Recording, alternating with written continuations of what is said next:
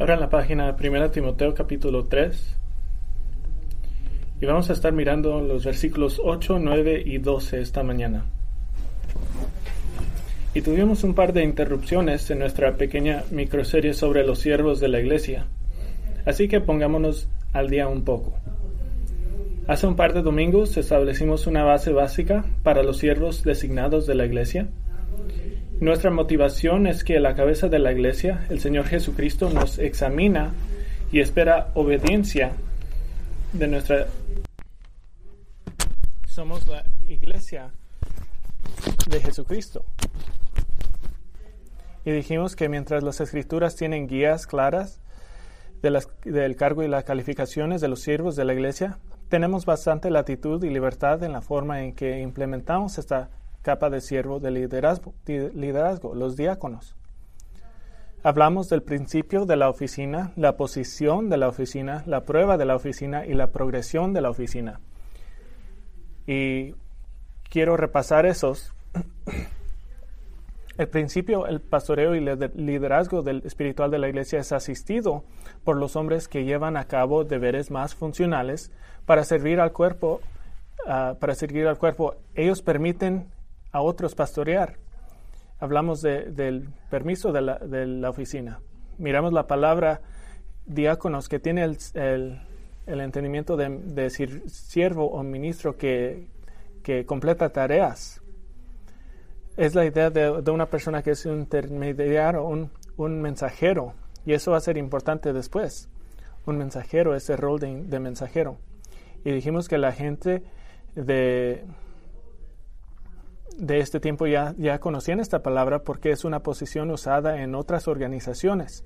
Un representante o un mensajero para una autoridad más alta que ayuda a esa autoridad para multiplicar su eficacia. Y luego hablamos de, la prueba. La, el diácono debe de proveer prueba, debe de ser probado, y miramos esto en el versículo 10, y es probado ah, a sus calificaciones de su historia del servicio. Debe de ser irreprochable, irresponsable, irreprensable. Nada debe de tener una razón por la que no debería estar sirviendo.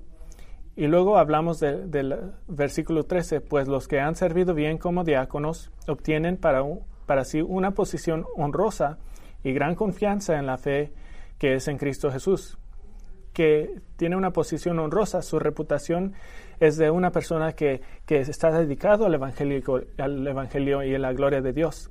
Y tienen gran confianza en la fe de Cristo Jesús. Es un hombre de fe que da confianza a los demás porque han mirado la confianza de Dios y, tiene confianza en, en Dios. Y así lo introducimos Después de esa fundación queremos enfocarnos específicamente en las calificaciones de la, de la oficina, del oficio. Pero antes de comencemos de eso, vamos a hablar de unas pocas aplicaciones para recordar. Primeramente, este texto hace muy claro que servir en la iglesia de Jesucristo es un privilegio. Es un privilegio. Un diácono no es alguien que condesciende a servir, es alguien que, que se ha ahorrado el honor de servir y con esfuerzo y con ganas. No es solo una posición, no es solo un título, no es un, solo un nombre, es trabajo, es labor. Pero la segunda observación que quiero hacer es, y esta es verdad de, de todos nosotros, es particularmente de los hombres de la iglesia, es que las calificaciones que vamos a estar mirando hoy no solo son funciones como gran calificaciones de un diácono, pero sirven como calificaciones de, lo que todos los hombres deben de ser. Entonces, muy fácilmente puedo, puedo predicar un, un mensaje hoy de cómo ser un hombre piadoso. Y no tenemos que, destacar esto tanto porque el, apóstol Pablo ya nos dio un, una lista, empieza en, en, versículo 8, dice los diáconos igualmente deben de ser dignos, segundo, de una sola palabra. Tercero, no adicto a mucho vino. Cuarto, no codicioso de ganas deshonestas. Quinto, versículo 9, sino guardando el misterio de la fe con limpia conciencia. Y sexto, resumiremos ah, varias calificaciones en uno. Versículo 12 es un hombre de familia intencional, que sea el esposo de una mujer, cuidando a sus, manejando a sus hijos y su casa. Entonces vamos a caminar por esas calificaciones y a ver lo que nos, Jesucristo nos debería, nos quiere, quiere que haga como iglesia. El diácono debe de ser digno. En inglés o en español, tener dignidad habla de, de una persona que se comporta muy serio o muy sereno. Hasta asignamos a ciertas culturas de ser más más dignos en otras formas. Es una forma de, caminar, una forma de ser. Pero el término griego tiene un sabor más amplio. Habla de ser digno, de respeto, de ser honorable. La idea de ser moral, esta, es incluida, esta idea es incluida también en este término. Y debemos notar que esta calificación es suficientemente importante como para hacer una calificación de un anciano en el versículo 4 y de las mujeres que sirven en la iglesia en el versículo 11. Y quiero ayudarnos a, entender esto. ¿Qué es, ¿Qué es la idea de ser digno? Y vamos a decir, esto no es de, ser presumido o de, dar una impresión externa, es una motivación de corazón que podemos entender. Y lo que quiero hacer es dar tres asociaciones que el Nuevo Testamento da según lo que debe de ser una persona digna, una persona digna. La primera asociación, la dignidad, indica edad y experiencia. Indica edad y experiencia. Y vamos a ser muy claros, esto no significa que hay una edad necesaria para ser diácono, pero comportamiento de una cierta edad es necesario. ¿De dónde recibimos esto? Tito 2, capítulo 2, Pablo le dice a Tito que debe de enseñarle a los, a los más ancianos que deben de ser Ah, dignos y nos ayuda a entender esto. Deben de ser sobrios, dignos, prudentes, sanos en la fe, en el amor, en la perseverancia. Es decir, es un adulto, es responsable. No se comporta como un niño. Y la implicación del hecho de Pablo está diciéndole a Tito que enseñe esto a los ancianos es que muchos de ellos no eran dignos, no se estaban comportando de esta forma. Y si iban a ser líderes en esta iglesia, Tito, Tito capítulo 1, deben de ser dignos. Esto significa entonces que deben de ser estoicos, que no pueden tener un sentido del humor, que siempre deben de ser serios. Esa no es la idea que nos presenta, pero lo que sí es lo que sí nos da la idea es que cuando es tiempo de, hablar de las cosas más importantes de vida y de la fe y del cielo y el infierno, esas son cosas importantes. Entonces la dignidad o ser digno indica edad y experiencia. Segunda asociación indica una, una edad, ah, la dignidad indica una vida de oración, una vida de oración. Los hombres que se comportan como niños dan saber que, que, no han luchado con Dios en, en las horas, en oración. Capítulo 2 de 1 Timoteo, versículo 1. Exhorto pues ante todo que se hagan rogativas, oraciones, peticiones y acciones de gracias por todos los hombres, por los reyes y por todos los que están en autoridad, para que podamos vivir una vida tranquila y sosegada con toda piedad y dignidad estos hombres deben de ser serios en oraciones. Dan rogativas, esta es la idea de, pedirle a Dios. De oraciones, estas son pidiéndole a Dios. Peticiones, traer a, los demás ante Dios. Y acciones de gracias que demuestran una perspectiva correcta de, y de la actitud. Y noten los resultados para que, para que podamos vivir, esto es lo que pasa como resultado de lo que acabo de decir, para que podamos vivir una vida tranquila y sosegada con toda piedad y dignidad. ¿Qué produce una vida de oración? Paz, tranquilidad, piedad y dignidad. El diácono dignificado, digno, tiene, tiene lágrimas en su cara por las lágrimas que lloró ante el trono de Dios. Él sabe que el Evangelio y la Iglesia tratan con vida y muerte y, cielo y, infierno, las cosas más importantes de la humanidad. Y puede ser una persona muy muy feliz, pero cuando se trata de las cosas de Dios, nadie es más serio, nadie más, es más, más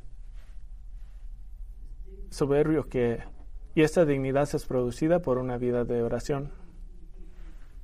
Entonces, dignidad indica edad y experiencia y una vida de oración. Tercera asociación, la dignidad indica un pensamiento profundo. Pablo nos dice en Filipenses 4:8, por lo demás, hermanos, todo lo que es verdadero, todo lo digno, todo lo justo, todo lo puro, todo lo amable, todo lo honorable, si hay alguna virtud o algo que merece elogio, en esto meditad. Estas son cosas divinas, estas son cosas celestiales, son cosas de Dios. Inspiran asombro, son cosas majesticas. Pero quiero indicar que cuando Pablo dice que miren estas cosas que son honorables, es la misma palabra que es traducida como digno. Que piensen en cosas que, que tienen honor, que son dignas, que son grandes. Este es el tipo de pensamiento que indica que una persona no está, no está uh, no solo piensa en cosas del día, sino cosas más altas. Y piensa de la soberanía de Dios y el plan de Dios el futuro escatológico de, que promete Dios. De hecho, para él, pensamiento profundo es algo que hace a menudo. Colosenses 3, 1 a 4 es natural para él, cuando dice Pablo, si habéis pues resucitado con Cristo, buscad las cosas de arriba, donde está Cristo sentado a la diestra de Dios, poned la mira en las cosas de arriba, no en las de la tierra, porque habéis muerto y vuestra vida está escondida con Cristo en Dios.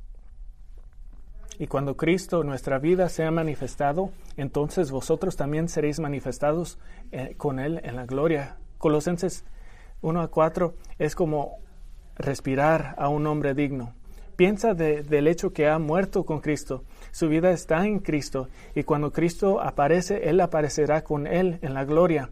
Se, llena su corazón y su mente de, la verdad de la palabra de Dios para que y, busca las cosas que están arriba donde está Cristo. Allí está su mente, allí está su corazón. Y por eso, por este pensamiento profundo, se convierte en una persona espiritual, no por título, no por oficio, no por autoridad, sino por la forma mejor, por ejemplo. Los que lo conocen saben que piensan de y piensan y hablan de cosas celestiales, saben que ama el evangelio de Jesucristo, saben que tiene una preocupación de, los por los perdidos y que ama a la gente de la iglesia y saben como que diría, como diácono que anhela facilitar el pastoreo de la iglesia por soportar a los pastores, no solamente porque tiene una habilidad, sino porque es digno. Y todos los que están alrededor de él saben que es un hombre de Dios. Entonces la dignidad es asociada con edad y, experiencia y una vida de, oración, una vida de pensamientos profundos de las cosas que están arriba. Para este hombre, la manera de, travesuras de niñez, la tontería y el centrarse en el hombre que tanto define a la iglesia de nuestro país simplemente no tiene ningún atractivo para él. Entonces el diácono debe de ser primero digno y Pablo nos da una segunda calificación de una sola lengua o en griego dicen no de dos lenguas.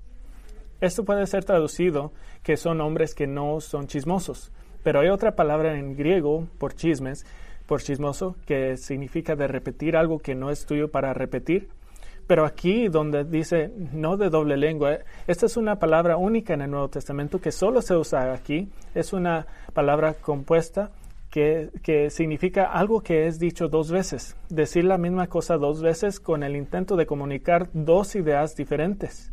Para ser hipócrita, para ser insincero, para ser mentiroso. Es un sabor de, de manipulación. De hecho, la, la negativa antes de la palabra no significa que esto puede ser no decir una cosa mientras está pensando otra cosa, o puede decir no decir una cosa a una persona, pero decirle otra cosa diferente a otra persona, que es una forma de manipulación.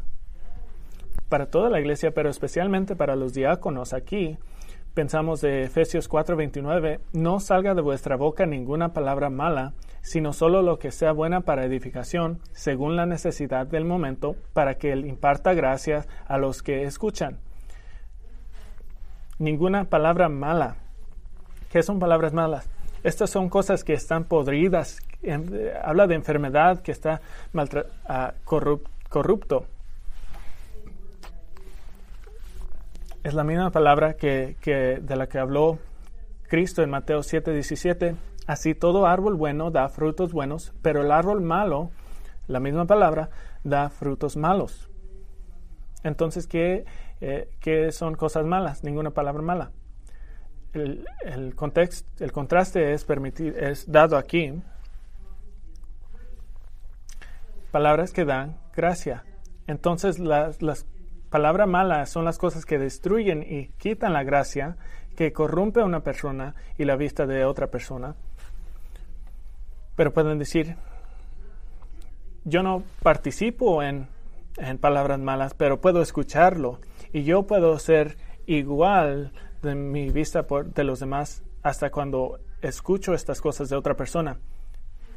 Pero Efesios dice que es lo opuesto, te corrompe. ¿Y qué dice el, el versículo siguiente? Dice que el, la palabra mala entristece el Espíritu Santo. ¿Por qué entristece el Espíritu Santo? Ustedes que son padres, ¿cómo se sienten cuando, cuando uno de sus hijos está insultando al otro? Te entristece porque quieren que sus hijos se amen los unos a los otros. Pero la idea aquí, dado en 1 Timoteo 3, de tener dos lenguas, es más allá de, solo chisme por falta de disciplina o, o, de entendimiento. Esta no es la idea de, de accidentalmente decir más de lo que debes de decir, hay un motivo, hay un corazón bajo de eso. Esto es esto cae más sobre Proverbios 11:13, la integridad de los rectos los guiará, mas la perversidad de los perfidos los destruirá. Este es el acto de un difamador, alguien que intencionalmente usa palabras para dañar a otros o lanzarlos a una luz despectiva por motivos egoístas y pecaminosos. ¿Y por qué esta advertencia será dada a los diáconos? Recuerden que una de las funciones primarias es de, un diácono, diácono es, es que son mensajeros, representantes. Por gran forma, los diáconos representan a los ancianos, a la, iglesia y la iglesia a los ancianos. Entonces, el potencial de, de mal usar esa posición diciéndole una cosa a una persona y otra cosa a otra, o usar palabras malas para dar una impresión de un líder a, un miembro de la iglesia o de un miembro de la iglesia a un líder, la potencial es, muy alta.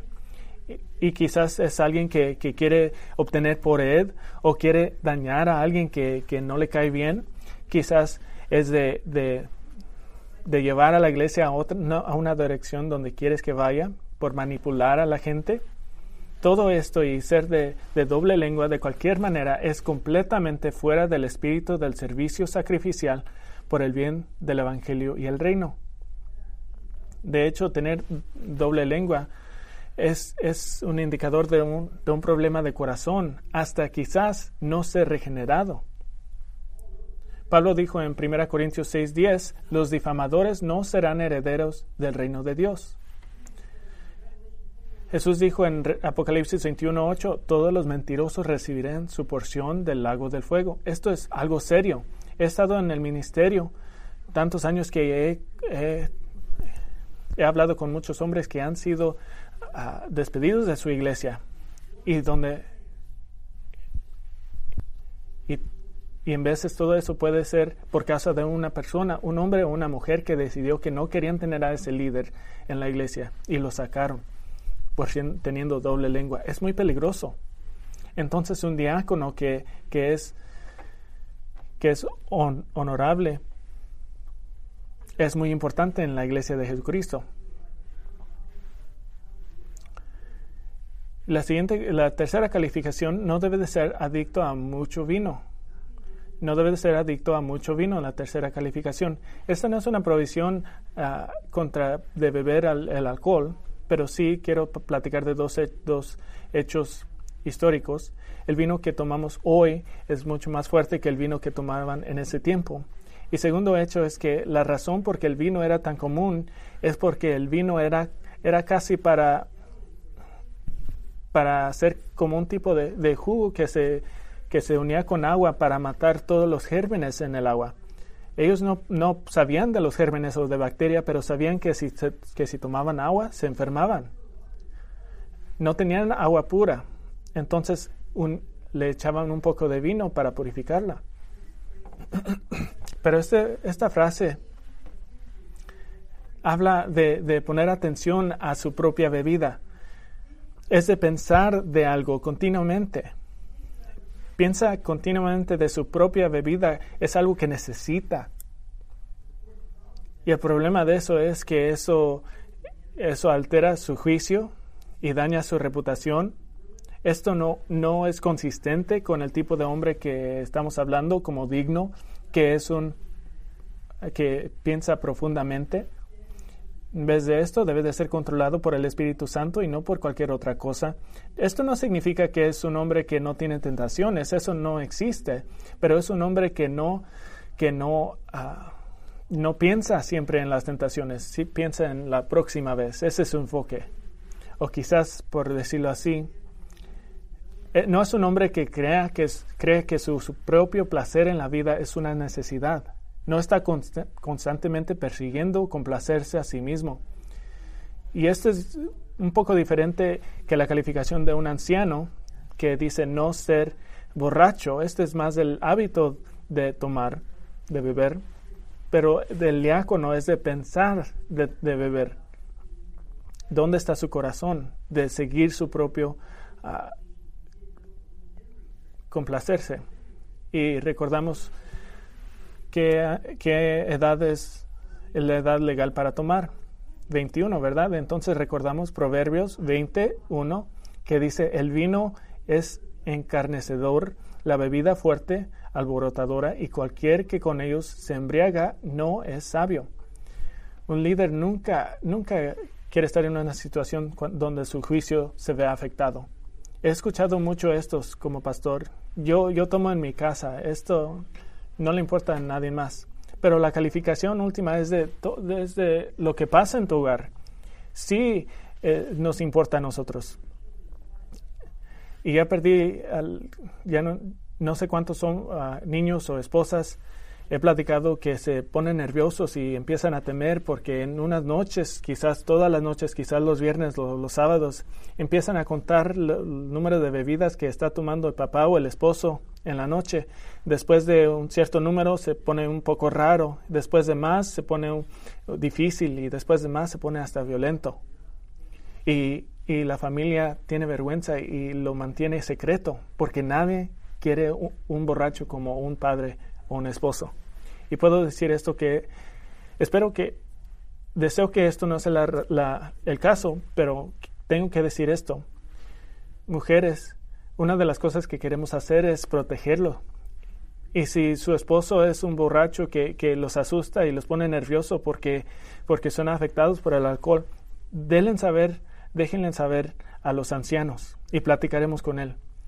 Es, un, es una vergüenza tener borrachos secretos en la iglesia y por los hombres. Si sabe que es usted, solo porque solo porque tenemos una señal que dice Grace Bible Church no significa que no tenemos borrachos. Deje de guardar el secreto y avísenos. Lo alianzaremos con usted y haremos responsable hasta que renuncie el ídolo. La embriaguez es uno de los indicadores más claros en las escrituras de mundialidad, de libertinaje y maldad. Embriaguez.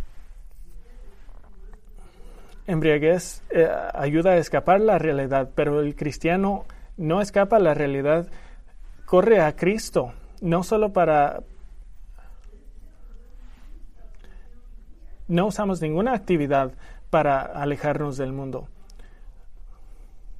Lo confrontamos con, el, con la ayuda de Dios. Y hombres, les digo esto a ustedes, quizás no, no son reyes, pero son los jefes de su casa de su hogar. Son los reyes de su hogar y somos recordados de, de las palabras de Proverbios 31, 4 y 5. No es para los reyes o Lemuel, no es para los reyes beber vino, sino para los gobernantes desear bebida fuerte, no sea que beban y olviden lo que ha sido decretado y perviertan los derechos de todos los afligidos. Y los versículos que siguen dicen que el vino son para los que no tienen esperanza, por implicaciones las personas que han rehusado a Dios y es miserable. Versículo 7 de, de, capítulo 31 dice que beba y que se olvide de su pobreza y no recuerde más su aflicción. Es decir, dejen que tenga un final ah, ah, de una vida que fue perdida. No para los reyes, no para los que están en autoridad. Qué contraste a un diácono, a un hombre piadoso, que debe de ser un modelo de, de, alerta y de preparación espiritual. Cuarta calificación, no es codicioso por la ganancia deshonesta. No codicioso por la ganancia deshonesta. Hay muchas negativas aquí, quizás estén pensando esto. Pero, ¿has estado alrededor de los hombres? Necesitamos esos, necesitamos esas cosas negativas no le dicen, deja darle una 19 razones de por qué deben de hacer algo. Solo le dicen, para de hacer esto. Y por eso Pablo dice, para de hacer esto, para de hacer esto, para de hacer esto. Y la cuarta es, es de no codicioso para ganancia deshonesta. Esta frase es una palabra larga en griego y habla de, de del deseo de, de hacer dinero rápido habla de avaricia, de un deseo de, dinero y más dinero y más dinero que nunca es suficiente. Esto no habla de una habilidad de, ganar dinero, porque pueden tener la, actitud de, avaricia y ser pobre, pobre, y puedes ser rico y no tener la avaricia en tu corazón. Habla del amor del dinero en el corazón. Y esto puede ser problema por por lo menos tres razones. Primeramente, es destructivo en la iglesia, es destructivo en la iglesia. Esta avaricia es, puede ser como una adicción a alcohol o drogas, algo que por lo cual que vives, algo que te consume, algo que, que, que, te, que es un placer para ti. Escuchen de qué, qué tan peligroso es este deseo para la avaricia. Primera Timoteo capítulo 6, versículo 9 dice, pero los que quieren enriquecerse caen en tentación y lazo y en muchos deseos necios y dañosos que hunden a los hombres en la ruina y en la perdición, porque la raíz de todos los males es el amor del dinero, por el cual, codiciándolo algunos, se extraviaron de la, fe, de la fe y se torturaron con muchos dolores. Un hombre en la iglesia que se ha caído la tentación, la tentación, el lazo, deseos necios, dañoso, la ruina y perdición, maldad y, la causa de, alejarse de su fe en Cristo o quizás, quizás demostrar que nunca era parte de Cristo. Un hombre como eso es destructivo en la iglesia y, y tiene que arrepentirse o tiene que ser sacado de la iglesia, como dice Mateo 18. El hombre avaricioso no puede pensar sobre las cosas del reino porque su reino es ahora. Nuestro reino es después. Y no tiene ningún concepto de lo que es de, confiar en, en, Cristo por todas las necesidades básicas. A mí me da... Todos los tiempos que hemos... Entonces, la primera razón que es un problema es que es destructivo en la iglesia. La segunda razón es porque un diácono quizás se encuentre tratando con dinero y manejando dinero. Recuerden, en, la iglesia del primer siglo, el dinero de la iglesia era dinero actual que alguien tenía que cuidar. No era solo líneas en un programa de, computadora que representaba un balance de banco, era dinero actual. Eh, eh, había una caja o una bolsa donde tenían el dinero y alguien tenía que cuidarlo. Y la tentación de los que aman el dinero es abrumador. Recuerden a, Judas. Juan 12, versículo 6 dice que, que él, era encargado de, la bolsa de dinero y de allí se robaba el dinero. He hablado con, con eh, rateros y piensan, oh, yo merezco esto, no es un, es un poco, no será, esta será la última vez, nunca jamás lo haré otra vez. Y recuentan que esta es una calificación de los, de los ancianos, versículo 3, que no amen al dinero. Quizás el diácono trate con dinero. Y personalmente a mí como pastor tengo tantos tantas gentes alrededor de mí para, para no acercarme al dinero. No, no sé la combinación a nuestra caja fuerte, no, no sé escribir un cheque. Y, y, me gusta eso porque yo no tengo que hacer nada, no me tengo que preocupar de eso, pero alguien tiene que manejar el dinero. Versículo, otra razón que puede ser un problema por un diácono, pero esta avaricia se puede manifestar en un deseo de ser, de ser tacaño con el dinero de la iglesia, ser tacaño, de, de mirar gastar dinero para el ministerio de Cristo como algo que debemos de evitar, que debemos de, gastar tan poco dinero que la meta de la iglesia es de subir, de, ganar más dinero y proteger la institución que es más importante del ministerio. Yo no sé la respuesta de esta pregunta, pero puedo, hacer, puedo ah,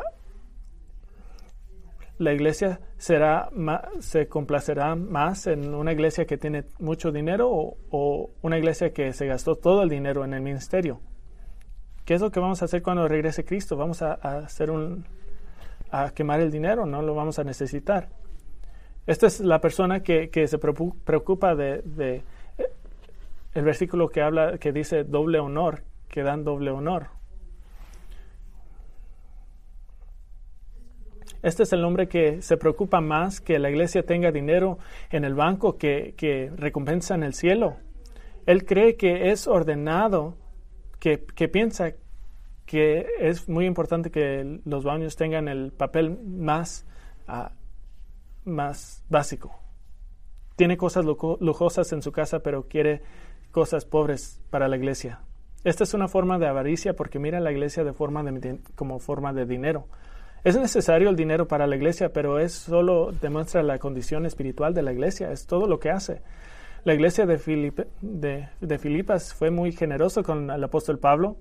Pueden imaginarse si el diácono que guardaba el dinero no le, no le daba recursos a Pablo. El libro de, de Filipenses, que es una carta de, de dar gracias por la generosidad de Filipenses, sería tan diferente. Diría, a la iglesia de Filipenses, gracias por el dólar que me, que me dieron. Pero no dice eso, dice, tengo más de lo que necesito.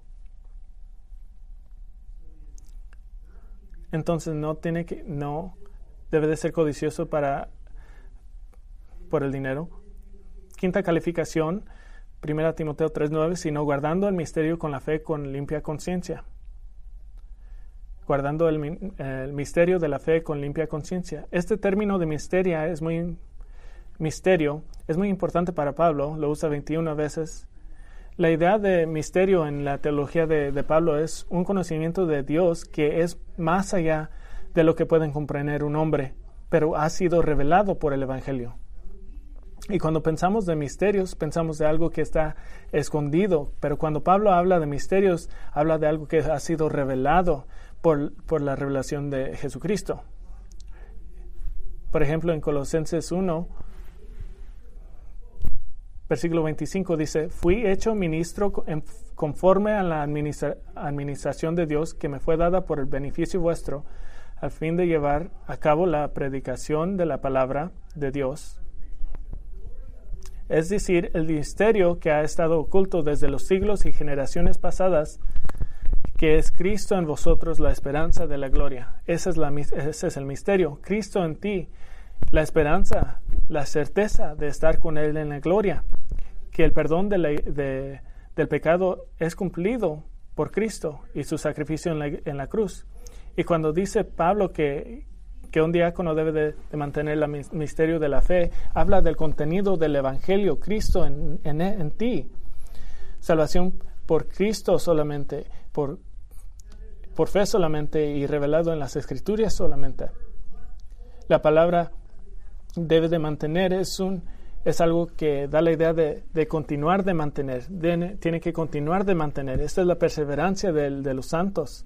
Y esto debe de ser con una conciencia clara, que no tiene duda del Evangelio, que cree lo que cree, lo que cree, y que no hay ninguna parte de él que tiene ninguna duda de la verdad del Evangelio de Cristo. Pero esto es solamente hablando de una certeza teológica sobre el Evangelio. No, no habla solo de eso. Habla y es consistente con, los con las epístolas pastorales, habla aquí de una conexión entre la fe y la práctica, que el diácono debe de tener una, una un entendimiento del Evangelio y debe de ser visible en su vida, en su conducta. Y esta conexión es una conexión común en los epístolas pastorales y quiero tomar un tiempo para, para hablar de eso. En los en 1 Timoteo la salvación es definida como ser, ser en el pasado, en el presente y en el futuro. Salvación en el pasado fue cumplido por Cristo. 1 Timoteo 1.15, Cristo Jesús vino al mundo para salvar a los pecadores, es decir, la, obra de Cristo en la iglesia ya cumplió la salvación por los elegidos. Tito 3.5, Él nos salvó, salvó no por obras de justicia que nosotros hubiéramos hecho, sino conforme a su misericordia. Tito 3.7, para que justificados por, Dios, por su gracia es algo que pasó, fue en el pasado. Nuestra justificación, nuestra posición como hijos del, del Dios viviente en, en Cristo, la obra ha sido terminada, ha sido cumplado, cumplida. La redención ha sido pagada en la cruz, pero los resultados de tu redención aún no han sido cumplidos. Entonces la salvación también se habla como algo que es en el futuro. Salvación en el futuro habla de la consumación de terminar del plan redentivo de Dios para los elegidos. Por ejemplo, 1 Timoteo 4:16 dice, ten cuidado de ti mismo y de la enseñanza persevera en estas cosas, porque haciendo asegurarás la salvación, por tanto, para ti mismo como las palabras que te, para los que te escuchan. Tito 3:7. Continuamos, para que seas justificados por su gracia, fuésemos hechos herederos según la esperanza de la vida eterna. Este es el futuro. Pablo dice en 2 Timoteo 2.10, por tanto, todo lo soporto por amor a los escogidos para que también ellos obtengan la salvación que está en Cristo Jesús. Este es el futuro. Y dice en 2 Timoteo 4.18, el Señor me librará de toda obra mala y me traerá a salvo a su reino celestial. Ese es el futuro. Eh, la consumación futura de nuestra salvación que nos trae al reino de Dios será completada esta es una certeza, su posición en el cielo. ¿Alguna vez se nos ocurrió cuando estamos aquí en este edificio que va a haber un día cuando nosotros literalmente estamos ante Dios, ante Cristo? No sé si vamos a tener una reunión juntos. Si has estado en, varias iglesias, no sé qué van a hacer. Pero ¿se, te ¿se les ha ocurrido esto? Nuestra salvación en el futuro es segura. Y esto nos trae al punto de Pablo aquí la salvación que ha, sido asegurada en el pasado y será completada en el futuro es demostrada en el presente. Manifestamos la salvación por nuestra vida presente de santidad y de, obedecer a Cristo. Segunda Timoteo 1.9 dice que nos salvó, nos ha llamado con un llamamiento santo. ¿Qué es un llamamiento santo? Es un llamamiento santo y es un santo llamamiento. Segunda Timoteo 2.19 que se aparte la iniquidad todo aquel que menciona el nombre del Señor. Y Tito 3, empezando el versículo 3, dice, porque nosotros también en, también en otro tiempo éramos necios, desobedientes, extraviados, esclavos de deleites y placeres diversos, viviendo en malicia y envidia, aborreciéndolos y odiándonos a unos otros. Pero cuando se manifestó la bondad de Dios nuestro Salvador y su amor hacia la humanidad, Él nos salvó. Ahora no somos necios, no somos desobedientes, no somos extraviados, no somos esclavos de deleites, no, no viviendo en malicia y envidia. En explicar por qué los, los esclavos cristianos deben obedecer a sus, a sus señores. Pablo dice en Tito 2, 9 y 10, exhorta a los siervos que se sujeten a sus amos en todo, que sean complacientes, no contradiciendo, no defraudando, sino mostrando toda buena fe para que adornen la doctrina de Dios nuestro Salvador en todo respecto. Toda buena fe es fe que es demostrada por la obediencia y sumisión. Entonces, cuando Pablo dice que el diácono tiene que tener una conciencia clara, clara, no es porque está viviendo una vida de perfección, no es solo porque tiene un entendimiento del Evangelio, sino que también su vida demuestra una naturaleza redimida. No porque está viviendo una vida de, de, perfección sin pecado, eso no sucederá hasta que Cristo aparezca, sino porque no está viviendo una vida doble. Su conciencia es clara en la que puede servir, libremente como diácono en la iglesia sin el peso de la culpa que está persiguiendo, no, no luchando, sino persiguiendo una vida secreta del pecado. Entonces, ¿por qué es necesario que un, que un siervo en la iglesia tenga doctrina sana y práctica sana y, tenga una conciencia clara del misterio de la fe? Porque su vida es evidencia de la totalidad de su creencia y, y del Evangelio. No es solamente un hombre que dice, sí, creo en el Evangelio, pero es un hombre que, puedes dejar en la iglesia para ser un ejemplo viviente de lo que significa vivir por Dios. Esto solamente es lo hace valoroso. Una sexta calificación, y vamos a calificar muchas en una categoría, es un hombre, es un de familia intencional. Versículo 12. Que los diáconos sean maridos de una sola mujer y que gobiernen sus, sus hijos y sus propias casas. Primero pensé que iba a resumir esto en unos pocos minutos y luego decidí contra eso. Esto es importante. Primeramente, es un esposo de una mujer. Hablamos de esto cuando miramos la misma calificación por los ancianos, entonces voy a resumir eso un poco. El esposo de una esposa en griego es, es el hombre de una mujer. No es un requerimiento de ser casado, pero es una declaración de fidelidad si están casados es fiel a la esposa que tiene. No es un hombre que está buscando otras relaciones o que, que está buscando en su pensamiento con sus ojos. Ama a su esposa. Es alguien que debe de ser capaz de ser tierno y amable y un, siervo a su esposa. Si no puede hacer esto, ¿por qué vamos a esperar que haga eso para la iglesia? Y lo mismo la calificación para para anciano debe de manejar, gobernar su casa bien. Debe de gobernar, él debe de ser el líder de la casa. No es caracterizado por, por con un sentido de que todo está fuera de control. Y debe de tener sus hijos sujetos bajo él. Está entrenando a sus hijos para obedecer. Esto no es un, esto no dice que sus hijos deben de ser perfectos, pero es un, esto dice que debe de ser una casa que no es caótica y tiene hijos que obedecen a su padre. Y quiero hablar de eso un poco porque el mundo ha tratado de, de, destruir esta idea bíblica. Entonces quiero hablar de por qué es importante para un dícono. Por mí, como ministerio del Evangelio,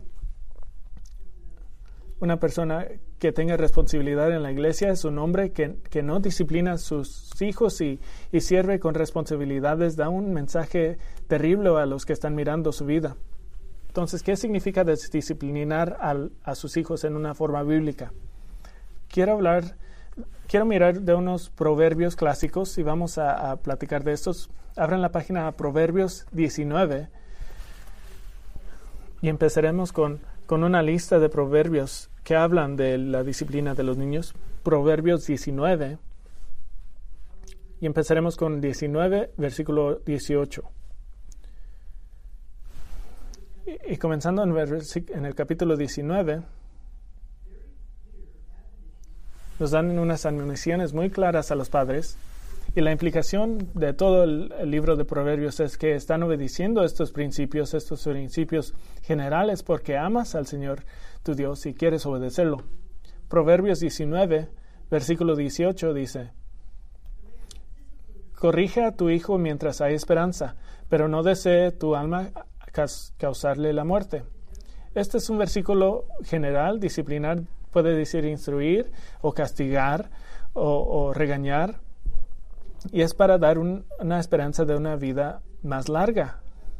Este proverbio no especifica cómo, ¿Cómo se hace la disciplina? Solo habla de hacer algo para corregir y para darle un mensaje a ese niño.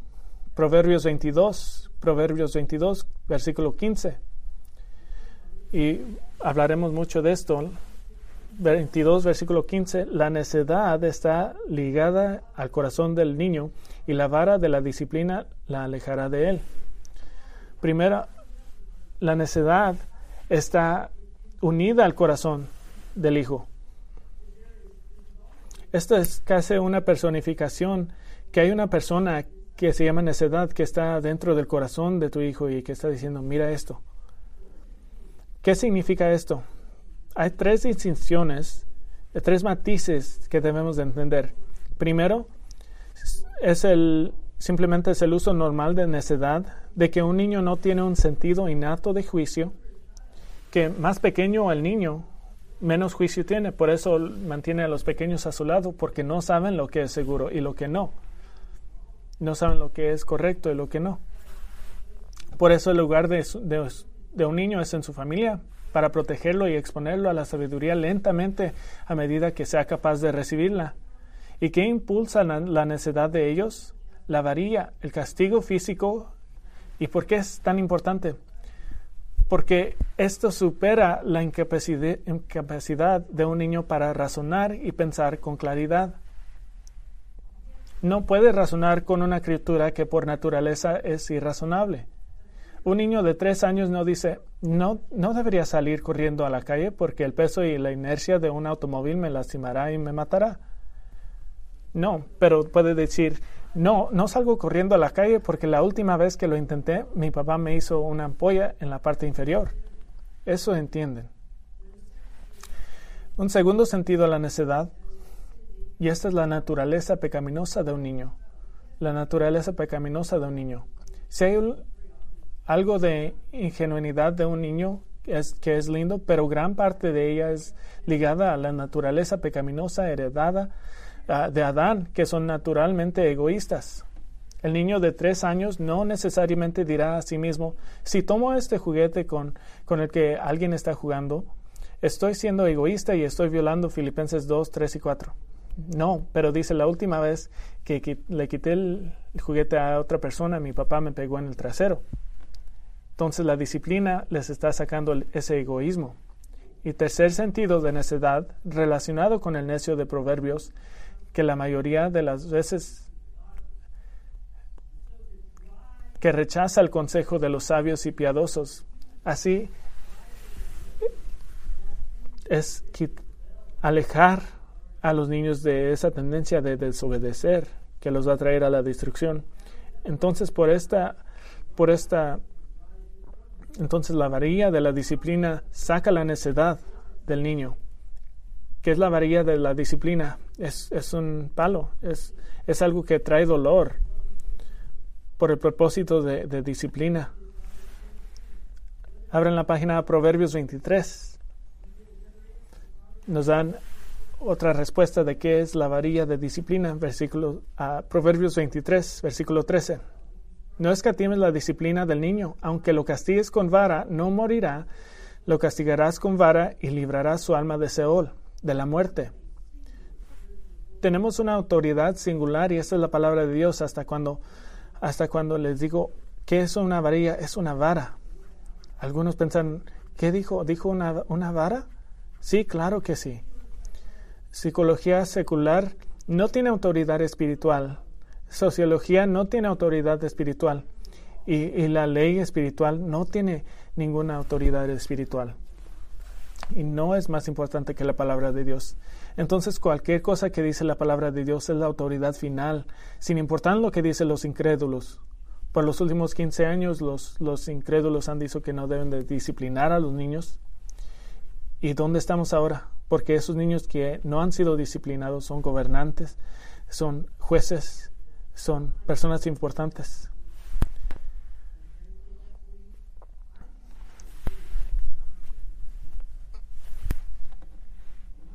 Cuando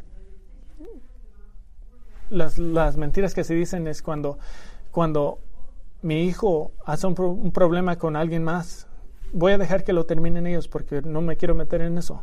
Pero es importante que, que traten con el pecado. Otra ley, otra mentira. Yo quiero que mi hijo sea, sea quien sea porque se está expresando a sí mismo. Nuestra cultura nos ha mentido diciendo, quiero que mi hijo se sienta libre y no oprimido. Traducción es que es más especial que los demás y él, quiere, él puede hacer lo que quiere hacer y se convierte en un hijo arrogante, que es imposible. Los incrédulos dicen que nalgadas es abuso. Pero les puedo decir algo. Les he preguntado a 600 niños que son que han sido abusados que si, son que si conocen la diferencia entre el abuso y las nalgadas, y todos conocen la diferencia. Las nalgadas son cuando algo, hago algo malo y una persona que me ama me disciplina, y el abuso es cuando alguien me odia. Lo entienden. Entonces los niños saben la diferencia, los cristianos saben la diferencia. Y la implicación aquí de, dar nalgadas es de, es de, de algo un poco severo. ¿Por qué le dicen que el niño no morirá porque la disciplina debe de doler y si no duele, el niño te va a burlar y eventualmente eventualmente se enojará porque lo irritaste. Las nalgadas deben de traer arrepentimiento porque eso es efectivo. Si dos segundos después y dice, no me dolió, entonces ¿qué? van al otro lado y de nuevo. ¿Qué son las nalgadas? Es para, para quebrar la voluntad y traerlos al arrepentimiento. Y eso es más amable de, dejar la rebelión. Y si son consistentes, cuando sean más grandes los niños no, no, no van a tener que hacer esto cuando tenga 12 años y son consistentes. Y no, no castigamos por otras razones, por, por quizás tirar su, su agua. Pero si le dicen que no avienten el vaso y lo hace, entonces le dan algadas porque por rebelión, por no obedecer. Y hemos dicho esto, los, los niños, todos los niños nacieron en Las Vegas, porque saben cómo si tienen 10 o 20% de no ser disciplinados, van a tratar a ver quién gana. Pero si saben que 100% de las veces que, que, se comportan mal van a ser disciplinados, entonces van a entender y pueden terminar las nalgadas antes. Constantemente están dando este, este, constantemente están diciéndole estas dos opciones me obedeces a mí o si no, aquí están las consecuencias. Una persona que no, un padre que no disciplina a su hijo es una persona que rompe promesas. Proverbios 29, versículo 15. 29, versículo 15 dice, la vara y la reprensión dan sabiduría, pero el niño consentido avergüenza a su madre. ¿Qué están impartiendo con la vara? Están impartiendo sabiduría. Y la sabiduría y la reprensión.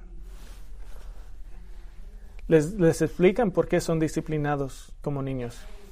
La Biblia tiene muchas advertencias a los padres que si no, no usan la vara a los niños, están causando que sus hijos se conviertan en problemas que causan dolor a los demás. En Israel, los adolescentes que no se comportaban eran matados porque iban a hacer problemas toda su vida. Deje de hacerle una pregunta. Padres, ¿qué mensaje les están dando a sus hijos? Si tu hijo toma lo que no le pertenece a él, le acabas de y lo dejas, le acabas de decir que robar está bien. Si su hijo golpea a otra persona y no lo disciplina, le acabas de decir que difamar y abusar está bien. Si su hijo se niega a obedecer a otras autoridades adultas y no lo hace arrepentirse, le acaba de decir que es la persona más importante del universo y le está diciendo que, una, que es una persona buena por naturaleza. Le está dando lo opuesto del Evangelio. Y como cristianos no queremos hacer esto, no queremos dar el opuesto del Evangelio, pero eso es lo que pasa es cuando no disciplina. Si tu hijo está causando dificultades para los demás y tú como padre no haces nada, entonces ahora no es solo el niño que está pecando, tú también estás pecando. Porque estás dejando que una persona en tu hogar hacer problemas para los demás. Entonces, ¿por qué esta calificación es tan importante para los diáconos? porque la iglesia no necesita líderes que maltratan y hacen problemas por los demás porque no disciplinan a sus hijos. Y ahora, deje decirlo positivamente.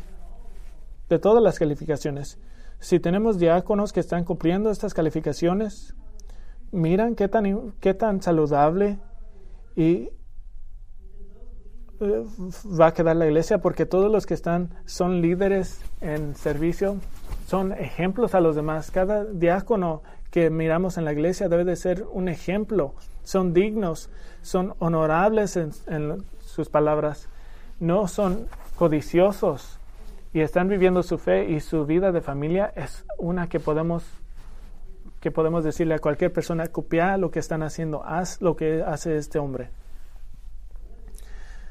¿Qué iglesia tenemos? cuando tenemos diáconos que dan ese ejemplo por el honor y la gloria de Dios, la cabeza de la iglesia, porque eso es contagioso, porque la iglesia, y estas, porque la iglesia tiende a convertirse como sus líderes, y si tenemos estas explosiones de ejemplos en todo el cuerpo, entonces la iglesia completa crecerá, y cuando la iglesia crece, la profundidad y Dios recibe, Cristo recibe toda la gloria. Entonces oremos y recibiremos la cena del Señor. Padre, te damos gracias por estas palabras claras. Damos gracias por, por la definición práctica de los, de los siervos de la iglesia. Y deseamos que todos los hombres de nuestra iglesia aspiren para, para esas calidades ah, dignas y oramos que levantes más hombres. Quizás hay hombres aquí hoy, este día, que, que están en su propia, propio corazón, que quieren ser diáconos. Ayúdales que cumplan esas calificaciones y para ponerlos a trabajar por el bien del Evangelio y del reino. Que sean hombres que son dignos y honorables en, su, en sus palabras, no adictos al vino, no codiciosos por el dinero, que mantienen el misterio de la fe con conciencia consciente claro y que son piadosos en su vida familiar. Oro, Señor, que levantes a esos hombres porque más gente vendrá a fe en Cristo si los, los siervos de la iglesia son fieles. Te damos gracias y te adoramos en tu nombre, en el nombre de Cristo. Amén.